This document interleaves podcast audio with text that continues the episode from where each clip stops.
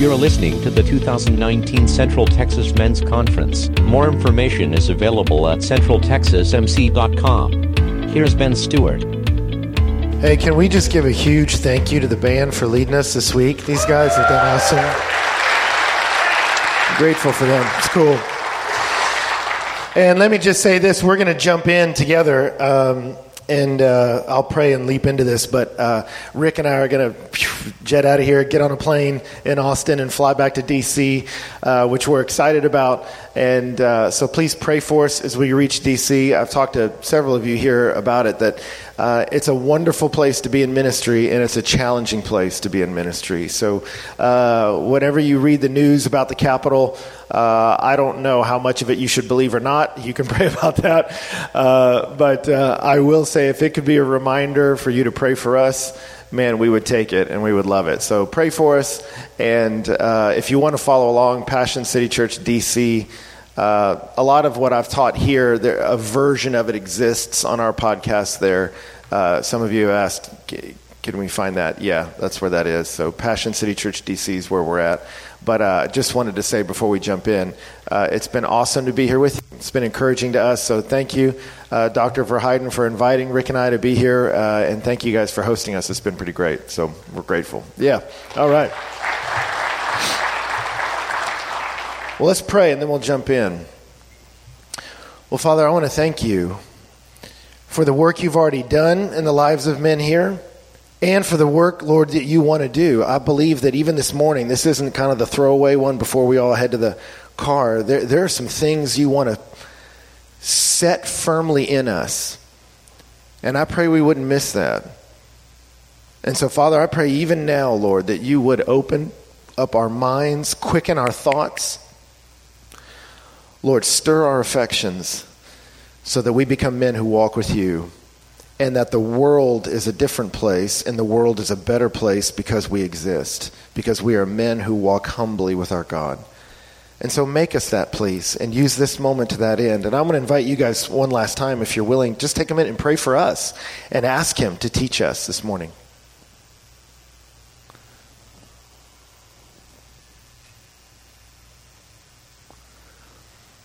And then, if you would, please pray for me that He would speak through me and I'd be helpful to you.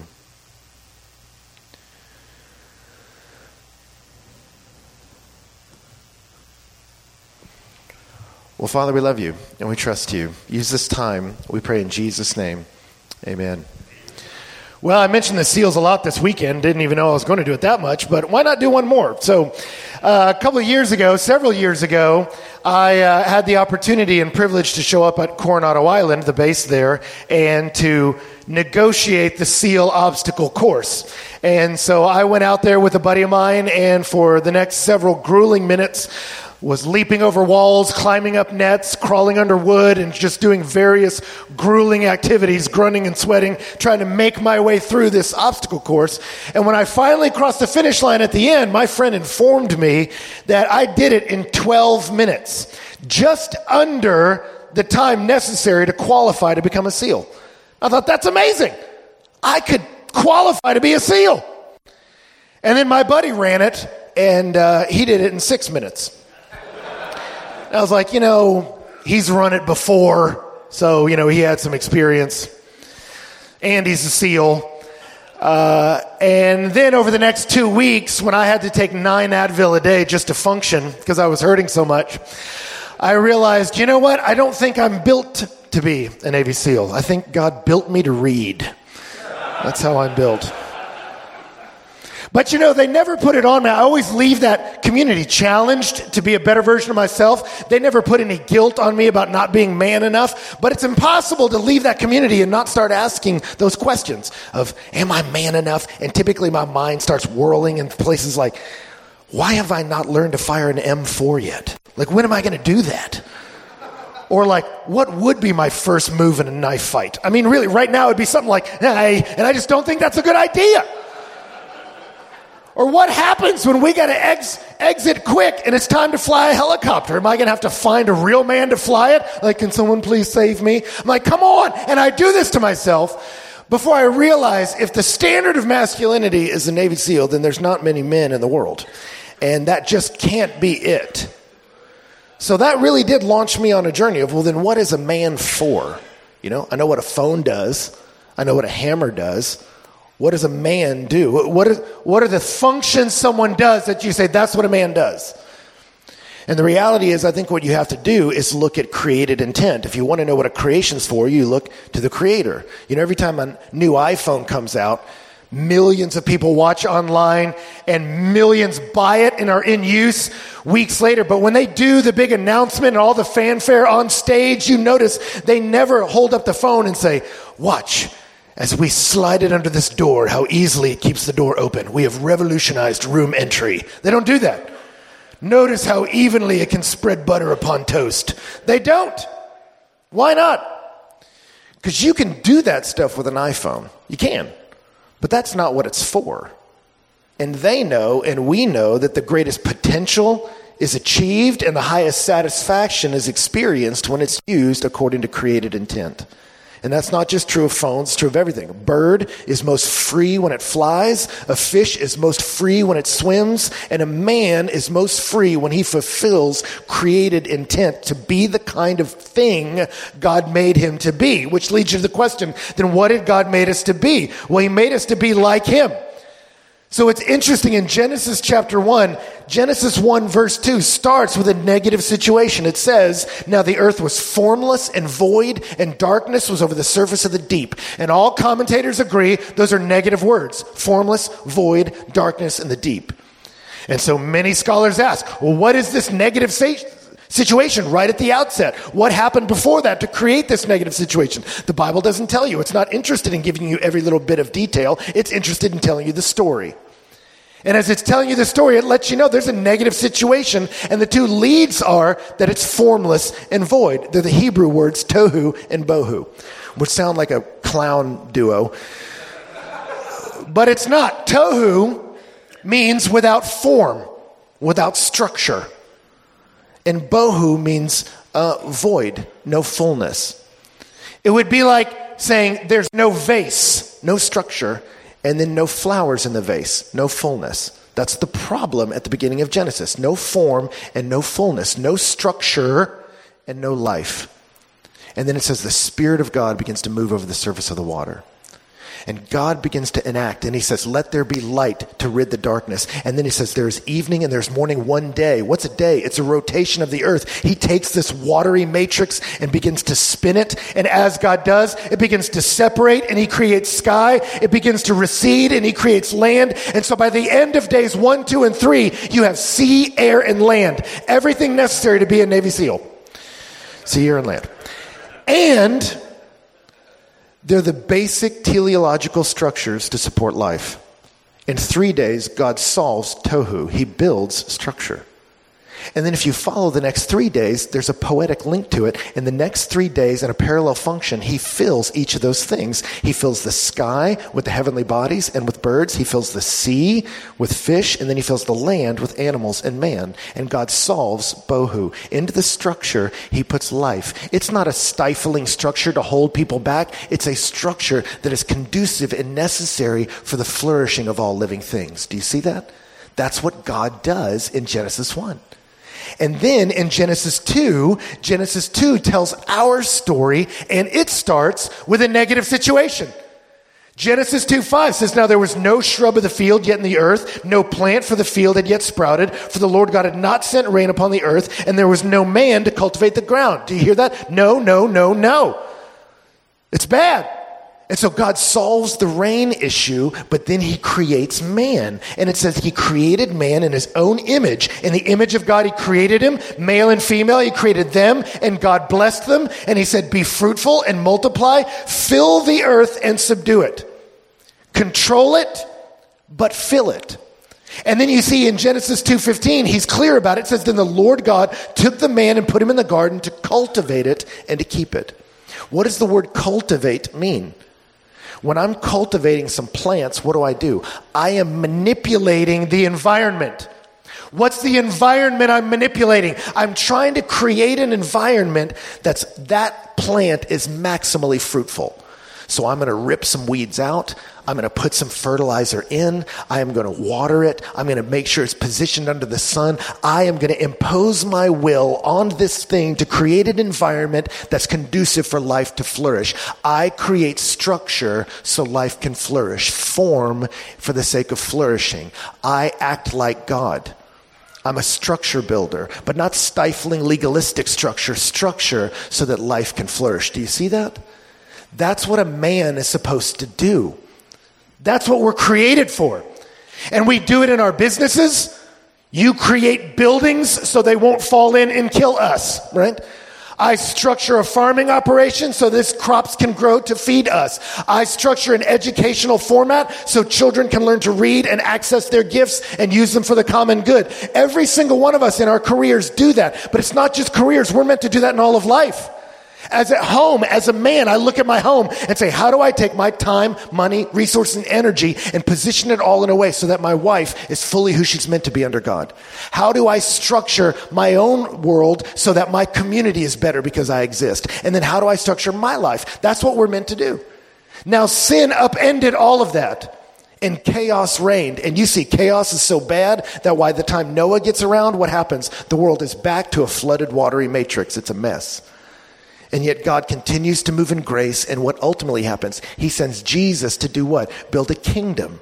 A kingdom is a system of rule, a structure where we can be most alive.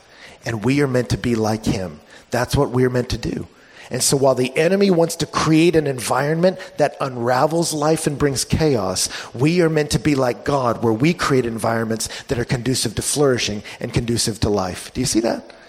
So before we leave today, I want to give you five things I think you need to put into your life to help structure your own life so you can flourish. We could talk about how to be a good husband. We could talk about how to run a business. All these flow out of this theological principle. But I just want to start with you. What are some things we can put in our life? Last night was about fleeing destructive things. What environment can I build so that I can pursue the most beautiful things to know God and to be like Him? What do I need to put in my schedule? And the first thing I would say is a productive schedule. You need a productive schedule. You need structure. Some of us have no structure at all. I watch Netflix till 3 a.m., fall asleep, wake up at 3 p.m., and go, oh man, I missed class. Better play Call of Duty, right? And you're just, you're not helping any of us, right? You are a structureless mess, right? Others of us are very structured people. I get up before the sun and I attack the day and I only eat shredded wheat, and you're just a very structured person. But the termination point of that structure is not life. Nobody's flourishing because of your structure, not even you. And so we have to build structure for the sake of life. And the first thing you need is a productive schedule. Form for the sake of fullness in your own life. Lack of a healthy structure will open you up to the dual attack of unproductivity and stress. And I talk to so many men that that attack gets them. When you ask them, How are you doing? What do they say? Busy. Man. And yet, when they get to work, they sit there and like, Oh man. And you see like a million emails and go, I don't even know what to do. Hey, can you help me with this copier? Yeah, sure. I end up doing that. And then I go to a two hour lunch that has no strategic purpose. And then I sit back in my office and go, oh man. And I see guys leave the office and they go, man, I had this long list of to dos and I was busy all day, but this didn't accomplish that. So I'm busy and tired. I feel like I got a lot to do, but feel like I'm not getting much done. And that frustration opens you up to exit into sin because the enemy will always present you an island to get out of that stressful situation. So you have to know that about yourself, that some of us are like an octopus on roller skates. A lot of movement, but it's not forward, right? Or others of us uh, are like a lion. I remember I read an article about lion tamers. And it was explaining what the, what the stool was for. You know, when they bring a stool in there, like, like I understand what the whip is for, and I understand what the gun's for. That's if, if things aren't really working out.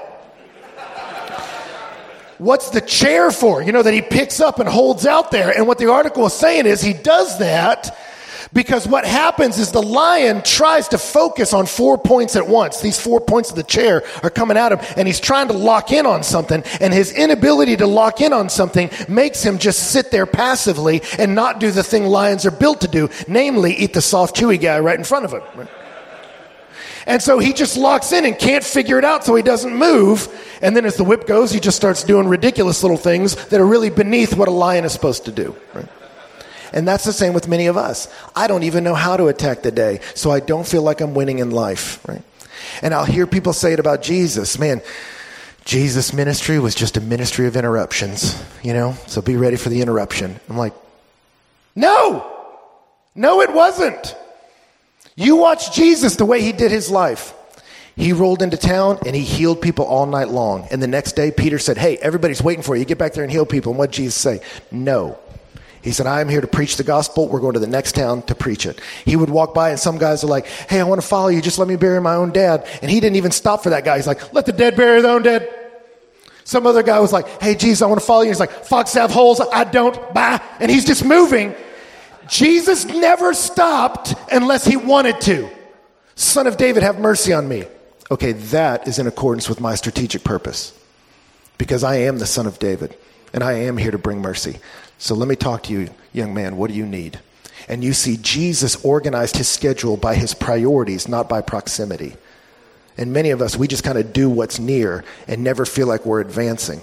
Jesus organized his schedule by his priorities, not proximity, and we need to do the same. Ephesians 5:16 says, "Make the most of every opportunity because the days are evil." Proverbs 12 says, "The hand of the diligent will rule," and we will be held accountable for that. Jesus said it, "Pragmatiza, make a profit." Take the talent I've given you and make more with it. That's what we're meant to do. And there's a lot of ways to do that. I'll tell you one helpful exercise I do for myself. I used to do it daily. Now I kind of got it locked in, so I do it periodically. And I would have interns do it back in the day. And that is I would take a piece of paper and I would write out every role I have under God. And so for me, it was roles like I am a teacher of the Word of God. I am a leader of a staff. I am the husband of a wife, I'm the father, and I would write out my roles, and then I would write underneath those as headings everything I felt like I had to do underneath those roles. And I would just vomit it up on a piece of paper, like, I gotta do this, I gotta read that, I gotta do this, I gotta call this guy, I gotta email that, and, that. and I would just let it fill up a paper, because those things spin around in you anyway and create stress. I just got them all out, and it let me pray over them. And then I would pull out my schedule of a week and I put a whole week on a single piece of paper broken up into 30 minute increments. And I would put on that schedule the non negotiables, things I knew I had to be at. I got this meeting, that one, whatever. And what I would inevitably see is all this white space. There's my time. Where will I put it? And I don't want to watch TV for three hours at night and then be too tired to read the Word in the morning and go, I don't know, it's so hard to read the Bible. Not if I get to bed at a reasonable hour. And what do I want to be true of me? Do I want it to be true of me that I watched every single show on Netflix or that maybe I watched a show and then really gave myself enough rest that I can be a man of God who's soaked in His Word? And I begin to control my schedule based on my roles that I schedule by priority and not by proximity. And I take these things that are indicative of who I am under God and I zero them in on the schedule. And it gives me freedom. I know for me, I am most effective creatively early in the morning.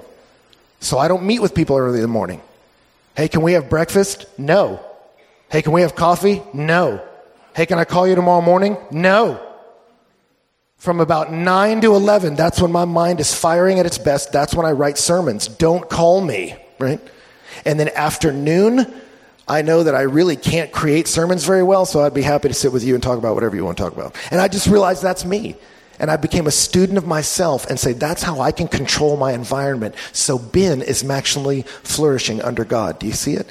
It's not legalism, it's being a student of yourself. How do I structure my day so that I flourish under God? Do you see it? More we could say there, but let's keep moving on because the second thing you need is persistence in the scripture. You need to be a persistent in the Word of God. That last night we talked about how evil works and how to get away from it, but the reality is ultimately for us, the best defense is a good offense. The best defense against sin is a good offense. Augustine said it, arguably one of the greatest church fathers that ever lived, second only to the Apostle Paul. Augustine said this as he dealt ferociously with sexual addiction and finally broke free of it after reading Romans 13, he said this How sweet all at once it was for me to be rid of those fruitless joys I once so feared to lose. You drove them from me, you who are the true sovereign joy. You drove them from me and you took their place, you who are sweeter than all pleasure. It's not just enough to say, don't think about that, don't look at that, don't look at it, don't do it. I have to replace it, right? That's what the old school Puritans used to say. How do you dislodge a beautiful thing from the human heart? You replace it with a more beautiful thing. How did Romeo get rid of Rosalind? How did Romeo get rid of Rosalind? Yeah. Yeah. I mean, some of you are like, who's Rosalind? What are you talking about? Go back to Romeo and Juliet at the beginning. He's pining away about Rosalind. Oh, Rosalind, so hot. I can't live without her. Oh my God, I'll die without Rosalind. And finally, Benvolio is so frustrated. He's like, dude, I'm going to take you to a party and there's going to be like a hundred girls hotter than Rosalind. Okay? That's like the rough translations, like the message version, but read it. It's there. And Romeo says, the all seeing sun has never seen her match since first the world began. Oh, it's impossible to break this addiction to Rosalind. But then he goes to the party and he sees Juliet. And that night, he sneaks into her yard and says, But soft, what light through yonder window breaks? There's the east, and Juliet is the sun. Arise, fair sun, and kill the envious moon, which is already sick and pale with grief that thou, her maid, art far more fair than she. Rosalind, who? You go, how am I going to break my obsession with this particular show or this game or this distraction or this thing or this indulgence? The way you do it is you replace it with a more beautiful thing. And the enemy wants to load your mind with broken thoughts, to stir your affections for darkened things, so you will walk into isolation with God. But you can know that same wiring. That's why in the Bible, spirituality, however you conceive of it, is primarily presented as a battle of the mind, because what you think about will be what you care about, and what you care about, you will chase. So Colossians 3 2 will say, set your mind on things above. Romans 12 2 says, don't be conformed conformed to this world, but be transformed. How, Paul? By the renewing of your mind. Ephesians 1, Paul prays for us that God would give us a spirit of wisdom and revelation in the knowledge of Him. Ephesians 4, he says, lay aside the old self and be renewed by in the spirit of your mind. Philippians 4, he says, whatever is true, whatever is honorable, right, pure, lovely, think about those things. Second Peter, he says, I want to stir you up by way of reminder. Romans 8, he says, to set the mind on the flesh is death, but to set the mind on the spirit is life and peace. I focus my mind on beautiful things, and the more I think about Him, the more I become like Him and become what I am meant to be under God. So set your mind on things above. Now, is it purely a mental exercise? No. Spirituality consists of holy affections, right? But Paul said the goal of our instruction is love. He said, I want to teach you things about God, not so you'll become arrogant and legalistic. You can do that. I want to teach you things about God so that it becomes fuel for your passions for God. You can load your mind with Scripture and be a cold hearted person. Loading your mind with Scripture will not guarantee you have a heart that's passionate for God, but you will never have a heart for a passionate for God without that Scripture in your mind. It is the wood that fuels the fire of your affections. So find a way to do it consistently and creatively. Put it in your schedule, make it non negotiable. That's what I had to do. That as I broke out my schedule, I would identify times of the day and say, That is my time with God. And if someone says, Can you do this? I'd say, I'm sorry, I already have an appointment because I do. I have a time set apart with Him. And every few months, I reevaluate what's the best time for that and how am I going to do it. And you want to come in with a time and a place and a plan. Where's a time I can focus? A place without distraction, and a plan so they don't show up there and just start throwing the Bible open, but a path I can go on. Get a book that'll help you. Get a resource with some guys. I'll decide to go through a book of the Bible together and read a verse a day or write out books of the Bible. That's what I did in college because it made me go slow. And as I went slow, I would just think about God. It didn't become a race to try to read through the whole Bible in some set amount of time. The goal was not to get through the Bible, the goal was to get the Bible in me, that it would stir my affections for God. So give yourself that moment.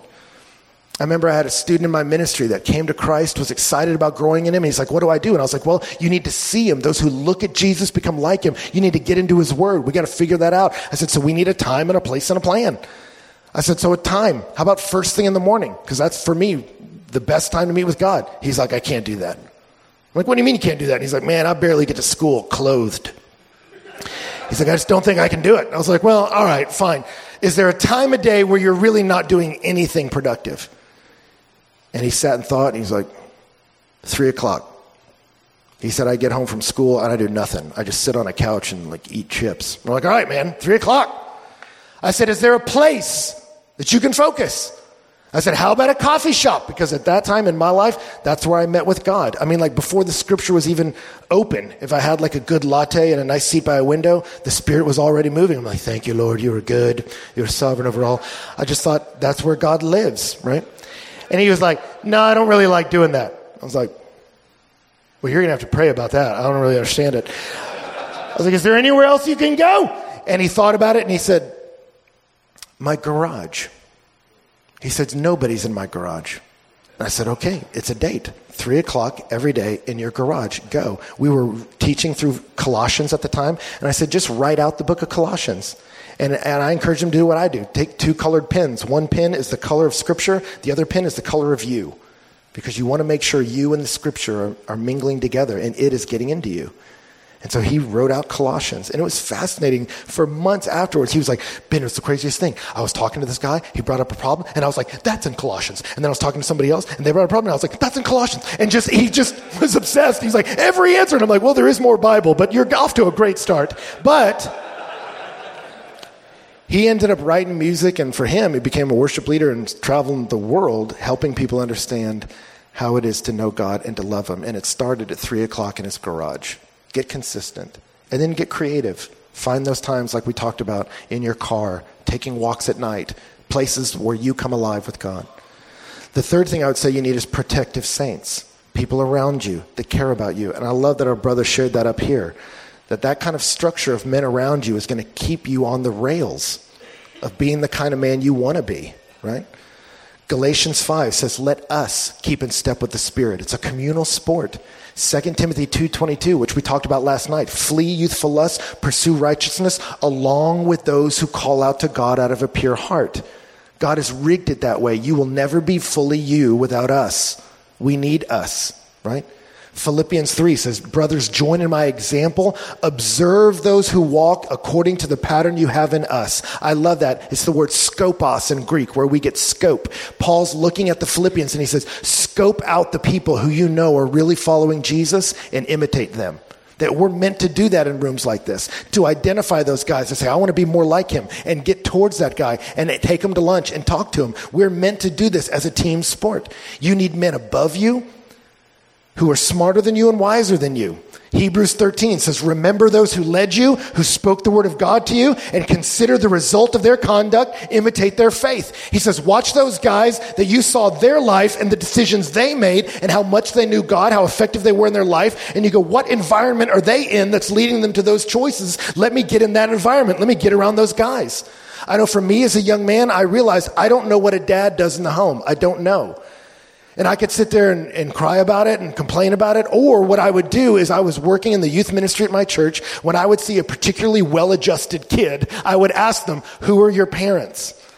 And when they pointed out their parents, I would go introduce myself and ask them if I could take them to lunch sometime, and I would interview them. They didn't know I was doing that. I was sneaky about it, but I was trying to figure out what they do. And I still do that. Whenever I meet someone who has well adjusted kids, I say, hey, don't get all humble on me about this. Tell me the one thing you did as a dad in your home that you say, you know what? I'm really glad I did that. I'm proud I made that decision. That was a good parenting move. Tell me that. And I ask so many men that. Why? Because I want to be better. I need a pattern out in front of me that I can follow. And so get men around you that you can do that. Scope out the guys who are walking and imitate their faith. See if you can go to lunch with them. Now, don't walk up to them and say, Will you be my mentor that I can call every day and go to lunch constantly and you carry me along through this world? That's a little much.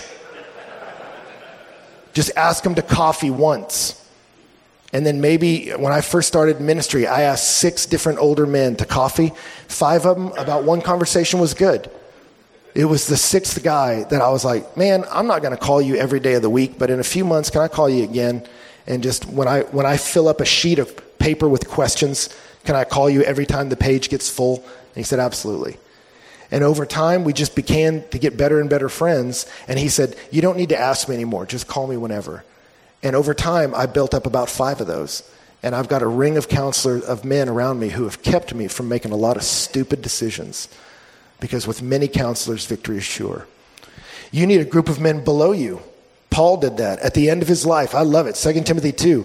Crescens has gone to Galatia, Titus to Dalmatia. Pick up Mark and bring him. He's useful for me to service. Tychicus I've sent to Ephesus. Paul is an old man dying in a cell, but he has ministry on five fronts. Why? Because he has these young men he's invested in. He is sending out to make an impact on the world. That's the kind of man you want to be.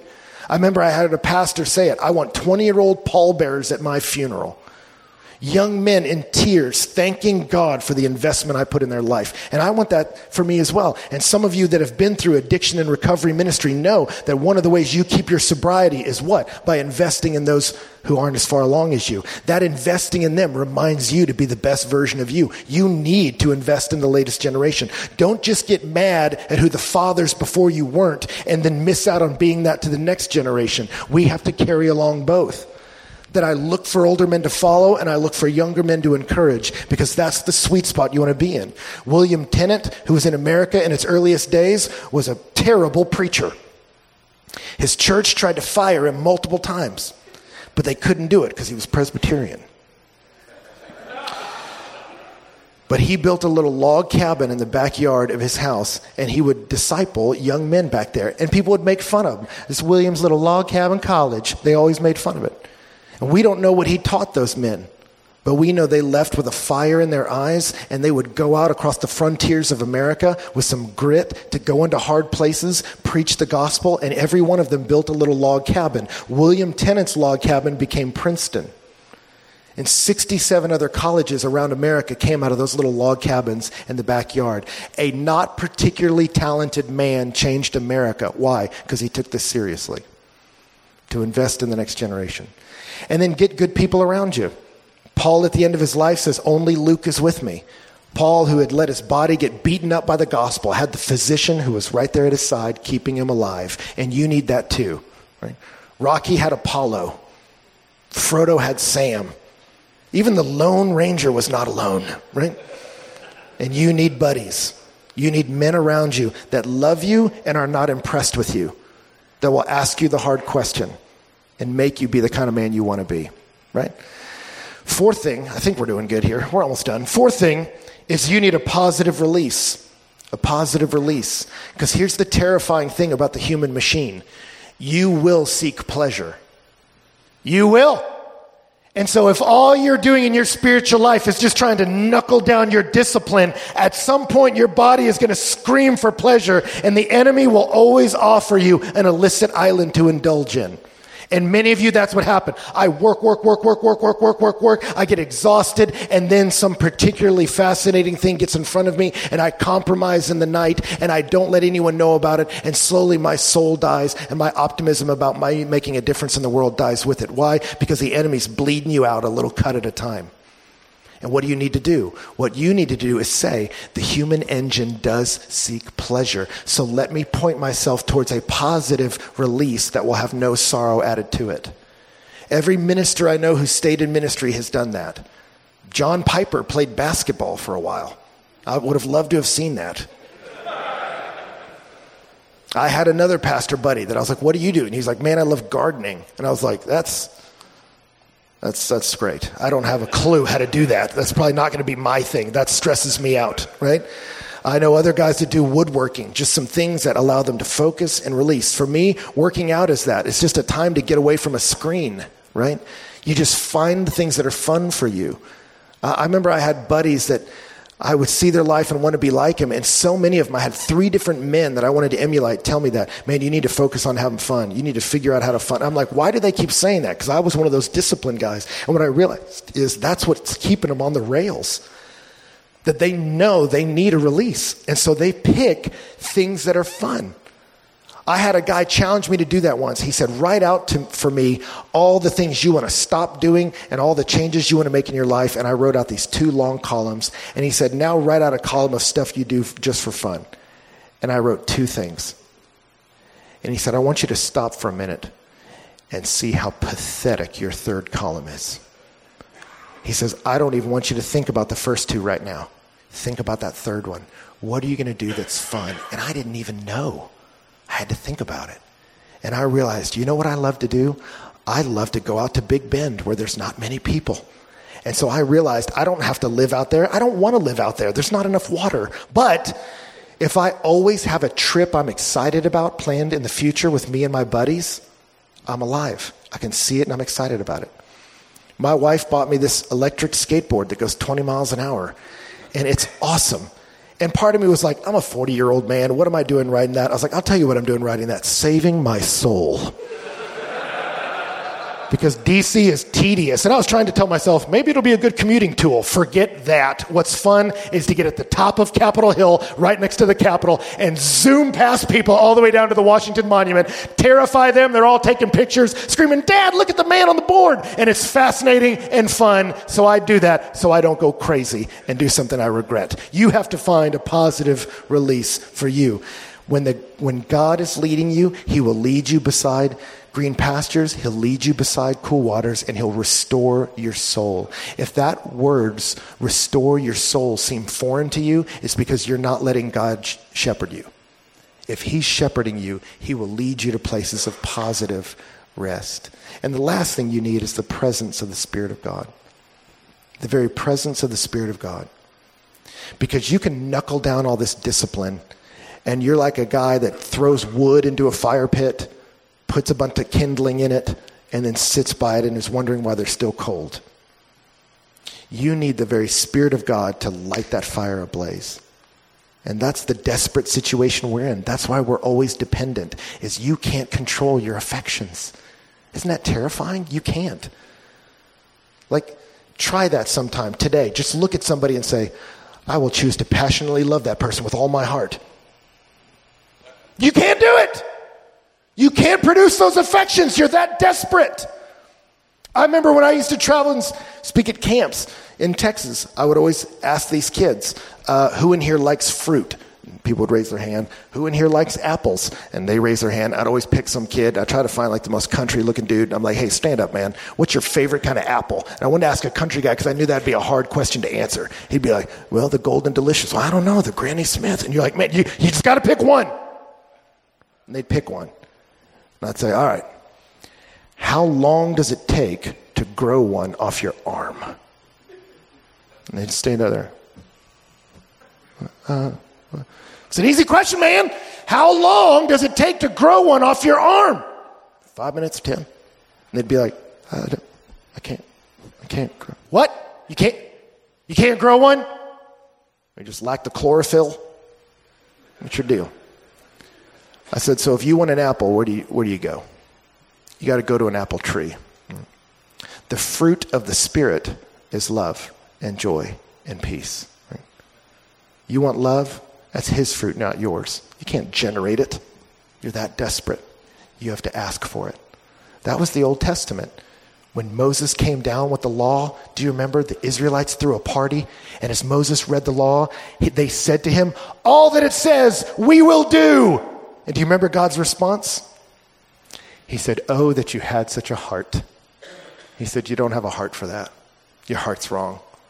And if you just load your mind with a bunch of law, you will never have a heart that's inclined towards the things of God. That's why the promise of the Old Testament through Ezekiel and Ezekiel 36 is I will put my spirit in you and he will move you to obey my decrees. That's why Galatians 4 says, because you are sons, God spent, sent the spirit of his son into our hearts, which cries out, Abba, Father. The scripture is food for the spirit of God to live in us and to be active, right? And so that's why Galatians says, I say, walk by the Spirit, and you will not carry out the desires of the flesh. Since we live by the Spirit, let us keep in step with the Spirit. And I love that because it's a step by step thing. Let us keep in step with the Spirit. That every moment of my life, I'm asking, God, I need you to help me here.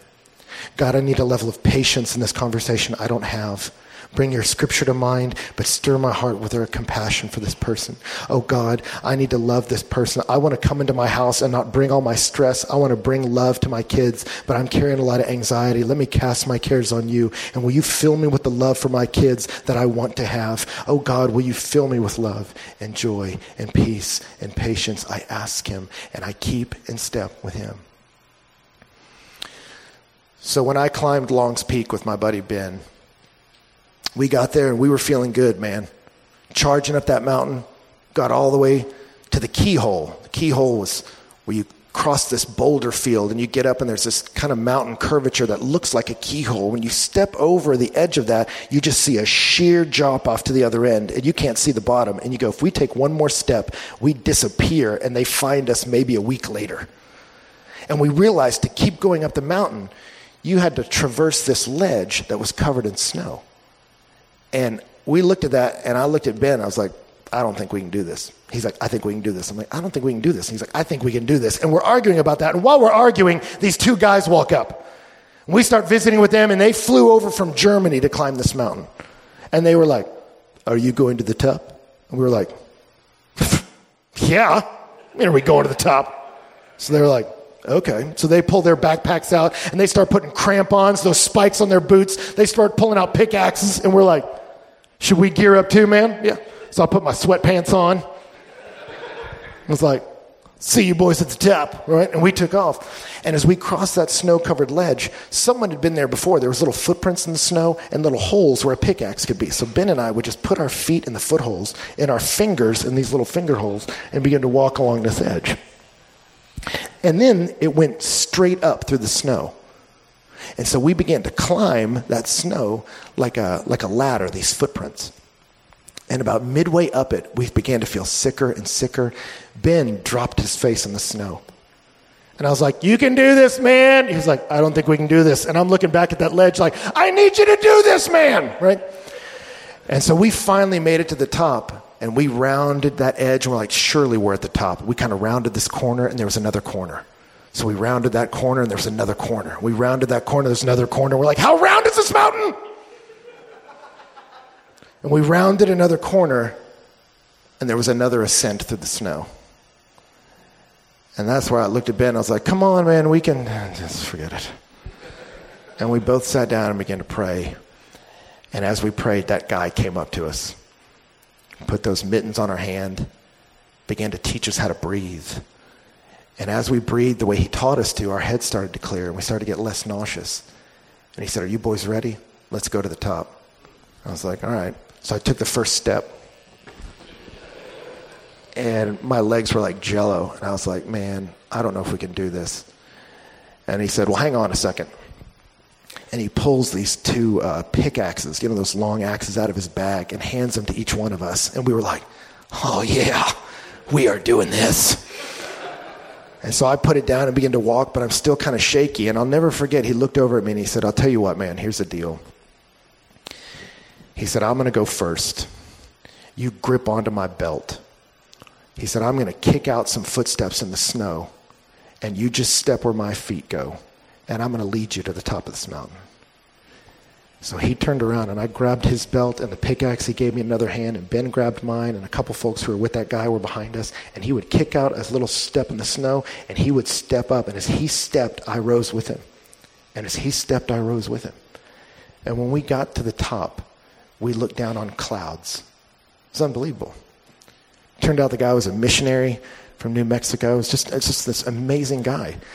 And as the day went on, he was like, "Hey, we get out, got to get off the top of this mountain because you're not supposed to stay at the top of mountains after noon because lightning storms are frequent." And my buddy Ben had actually been struck by lightning. It was actually his testimony that he was like, "I was living crazy," and some people use that as a metaphor. I was living crazy, and then God got me like a bolt of lightning. His wasn't a metaphor. He was like, "No, I was living crazy. God literally hit me with a literal bolt of lightning. I thought I was going to die. I didn't, and I gave my life to Jesus. But He didn't want to get hit by one again." So he was like, we need to go back down. And so we start heading back down. We go around all those curves. We get to that long descent and we look at it. And Ben and I looked at it, the thing that had destroyed us so much. And we both like started to cry a little bit. We're like, oh my God, this part's so horrible. And I remember the guy looked over at us and he goes, Oh, come on, guys, this is the most fun part. We're like, what? And he was like, yeah, you just put your feet out in front of you, your hands behind you to steer, and you slide down. Let's go. And he went sliding down. And we were like, ah! And then I looked over at everyone else, and they were all looking at me like I'm next. And I'm like, I hate all of you. but I sat on that mountain of difficulty, and I put my feet in front of me and my hands back, and I began to slide. And I got to tell you something. I know I didn't meet all you guys, but I promise you, you have never done something this fun. It was fantastic. So I am just zooming down this mountain edge. And he told us if you ever feel like you lose control, spin around and throw your elbows into the snow. You'll stop on a dime. So I thought I should try that. So I just spun around, threw them in, dead stop. And I was like, say my name. Right? And kind of flip back around, kept going. And we go down as I'm approaching that cliff edge. I notice him stop to get that traverse across the side because if you don't stop, you go careening over the edge and then never find your body. So he's stopping. So I was like, I need to slow down. So I spin around, throw my elbows in, and look up right when I see my buddy Ben's smiling face and his big feet as they make contact with my face. And I come up and flip over backwards. And I begin to roll in an uncontrolled descent. And Ben and I get tangled up together. And then we finally end face first, sliding towards that edge in a pretty dangerous place. And as we do that, we watch this man look up and see us. And then in a second, he grabs two pickaxes, throws them on the ground, loops his knees around him, and goes, and catches us both. And the rest of the trip down, Ben and I are like, Do you think he's an angel? I kind of think he's an angel. I think God sent us an angel. I don't think he's real. Keep watching him. He's going to go up in a chariot in a second. I mean, this guy was crazy. You go, why do I tell you that other than to have fun? For this reason. It was good for Ben and I to get in shape and train. It was good for Ben and I to have each other. But at the end of the day, we, we were depleted and at the end of our resources. We needed someone stronger than us that we could grip onto and just keep in step with Him, one step at a time, leading me to a place I could never get on my own. That's what you're meant to do. That I come to God dependent and say, Move my heart to obey your decrees. Incline my heart to your testimonies and not towards getting gain. Open my eyes that I might behold wonderful things in your law. God, help me so that as I read your word, logic becomes fire, the word becomes passion, and I become the kind of man who will make decisions that will lead me to a place where I'm structuring my life to where I flourish. I'm structuring my home where my wife flourishes. I'm structuring our family where my kids flourish, and I am part of the community that help others rise, that I can look around and say, to the degree it's humanly possible, I am like God. Why? Because I've built environments of the mind and of the heart where I make decisions of the will that lead to blessing and glory and life until the day we're in the city of God, a structure where we all flourish forever. That's the goal. Amen? Let me pray for us. Well, Father, that's a lot of information, but I pray for us now, for every man in this room. Lord, I pray if, if at any point in this we just felt shame over where we've fallen short, I pray even now we would confess it knowing you love us. You're a loving dad and you forgive. And I pray for us, God, that maybe there's just one thing. Right now we look and say, you know what? I want to put a stake in the ground in my calendar and say, that's where I'm going to read the Word of God. I'm going to do that. And I'm going to ask one of these older guys uh, for a devotional book or a plan.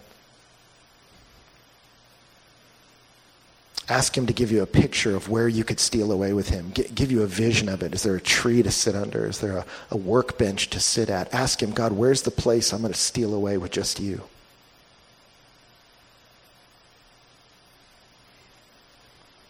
Maybe for some of you, it's asking him Show me that godly, mature believer that I can ask, man, will you help me? Will you pray with me? I need to confess to you some things because I want to get out of it. Maybe it's for the courage to join that men's group at your church you've been avoiding, always finding a way to be too busy for. Just do it now while you while you hold the courage.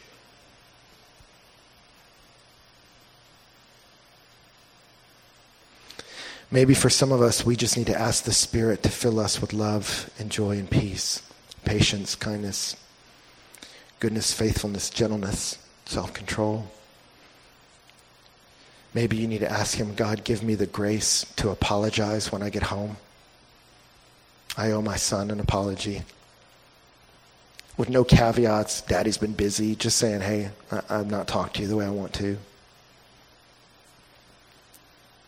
Maybe it's asking for forgiveness of my wife and finding that when I do that, it kicks the coals and rekindles some of the affection in our marriage. To come humble, ask for forgiveness.